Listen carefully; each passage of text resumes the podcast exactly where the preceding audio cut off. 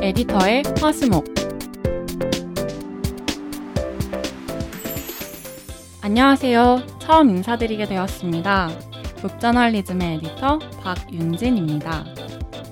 저는 지난주에 발행된 북저널리즘의 오리지널 컨텐츠를 오늘 소개해 드리려고 합니다.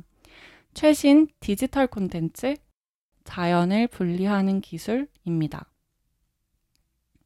여러분은 자연과 완벽하게 분리된 공간에서 채소가 자란다고 하면 어떨 것 같으세요?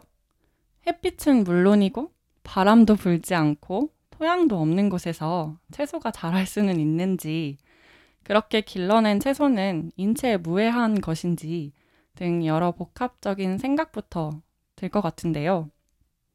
자연을 분리하는 기술은 미래 혁신 산업으로 거듭나고 있는 푸드테크가 식품, 환경, 삶을 어떻게 바꿔 놓을 수 있는지를 다룬 콘텐츠입니다.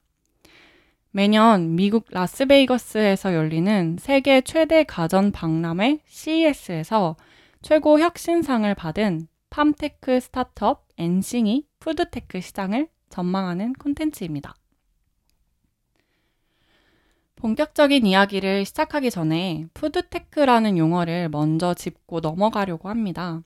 음, 푸드테크는 농업의 생산성을 높이기 위해서 사용되는 데이터, 소프트웨어, 정보 기술인데요.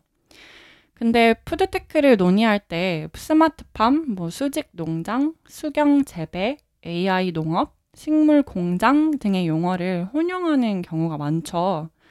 근데 이 저자는 ICT를 사용해서 생산성과 효율성을 높이는 시스템을 구축한다면 푸드테크를 적용한 것이라고 봐도 모두 무방하다고 말합니다.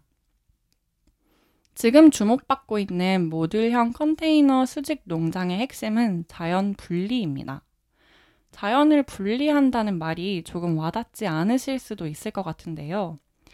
자연 분리는 이제 식품과 기술을 결합하는 푸드테크로 시공간의 제약을 통제하고 환경 조건을 인공적으로 조절해서 식물을 재배하는 방식입니다.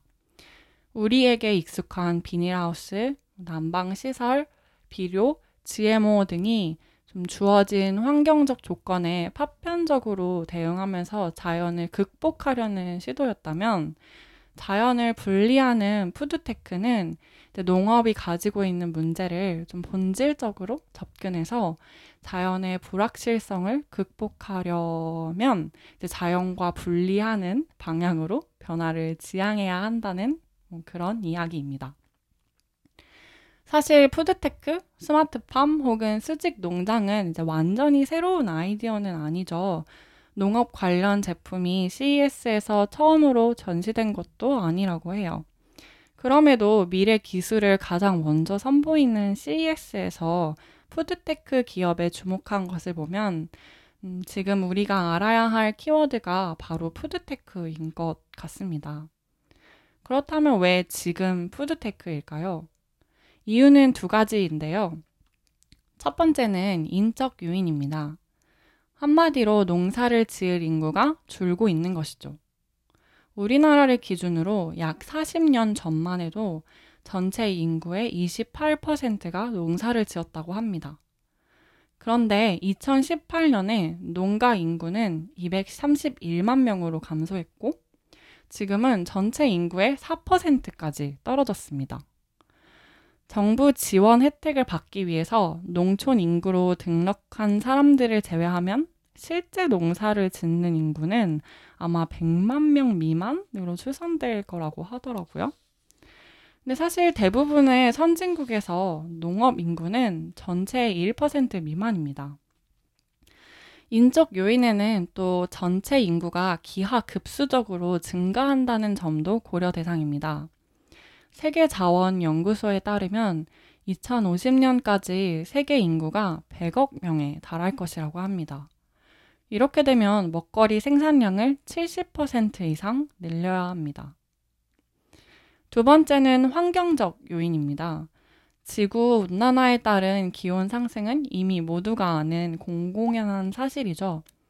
기온이 올라가니 농산물 재배지가 계속 북쪽으로 이동하고 있고 지대도 고산지대로 옮겨가고 있는 상황입니다. 농업인 10명 중에 8명은 기후변화를 체감하고 있다고 합니다. 기후변화의 피해를 가장 크게 입고 있는 산업인 농업에 지속 가능성을 확보할 해결책이 필요한 것입니다.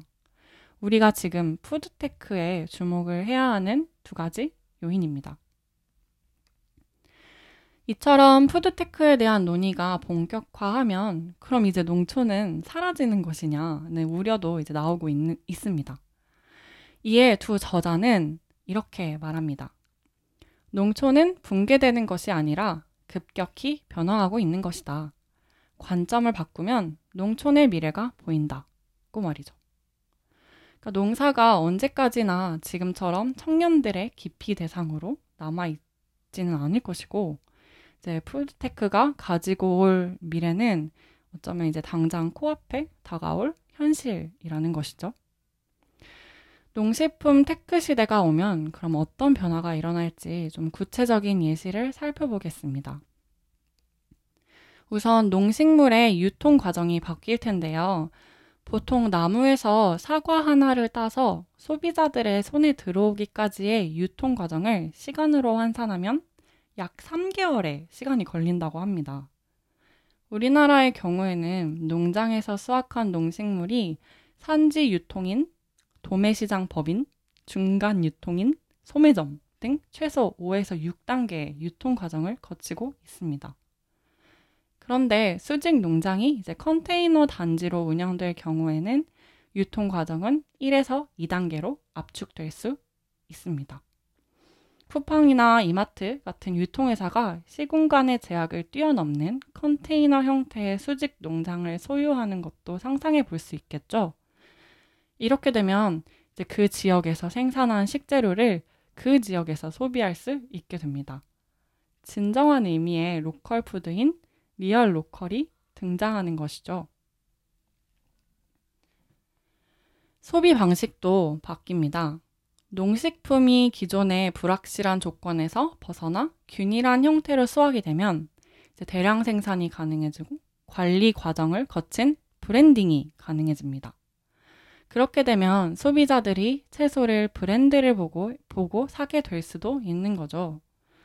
브랜드가 근데 굳이 필요한가? 라는 의문이 드실 수도 있는데, 브랜드는 결국 다양한 선택지를 의미합니다. 그러니까 예를 들어서, 음, 지금 상황을 생각해 보면, 어, 2017년 계란 살충제 파동처럼 농식물을 재배하는데 어떤 문제가 생기거나 위기가 오면 그냥 그 식품은 아예 먹을 수가 없게 돼요. 그러니까 농식품이 사실 다 같은 곳에서 같은 환경에서 재배되는 것이 아닌데 어떤 브랜드가 없고 선택지가 없으니까 문제가 생긴 특정 상품은 그냥 아예 먹지 않는 것 밖에는 이제 대안이 없는 것입니다. 그래서 이런 불확실한 조건에서 안전한 먹거리에 대한 욕구는 음, 더욱 커질 수밖에 없고 결국 소비자들에게 필요한 것은 다양한 선택지인 것입니다. 그럼 정말 이제 기술이 세계를 먹여 살리는 시대가 도래하고 있는 걸까요? 그래서 기술이 세계를 먹여 살릴 수 있을까? 라는 질문에 저자가 이렇게 답을 하고 있습니다. 음, 푸드테크가 세계를 먹여 살리기 위해서는 수직 농업의 상용화가 필수다. 혁신 중에 가장 어려운 혁신은 가격 혁신이라는 말이 있잖아요. 아무리 개념이 좋고 기술이 좋아도 대중에게 선택권을 줄 수 없다면 산업으로서의 의미가 없다는 거죠.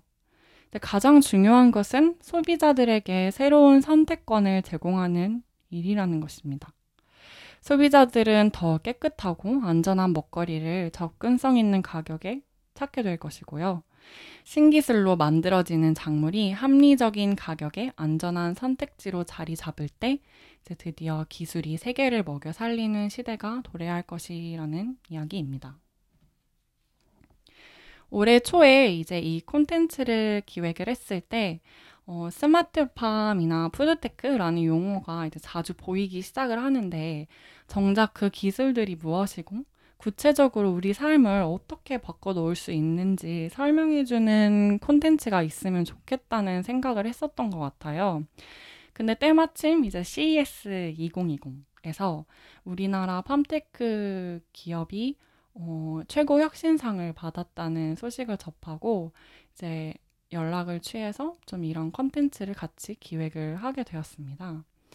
음, 이 콘텐츠를 작업을 하면서 되게 많이 새로운 사실들을 배우게 되었는데, 어, 그 중에 좀 인상적이었던 것이 저자분이 이제 이런 얘기를 하셨었어요.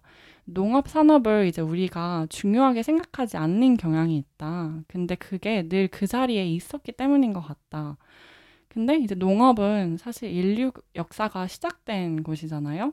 그래서 농업이 변하면 근데 많은 것이 바뀔 것이다. 이런 얘기를 했었어요. 그래서 우리가 어떻게 보면은 어, 가장 기본 욕구인 의식주, 그러니까 먹고 사는 문제를 좀 먹고 사는 문제가 혁신을 맞이했을 때 정말 상상할 수 없는 미래가 펼쳐질 수도 있다는 것인 것 같아요. 그래서 푸드테크에 대한 이해가 기술이 세계를 먹여 살리는 시대를 대비하는 첫걸음이 아닐까 생각이 듭니다.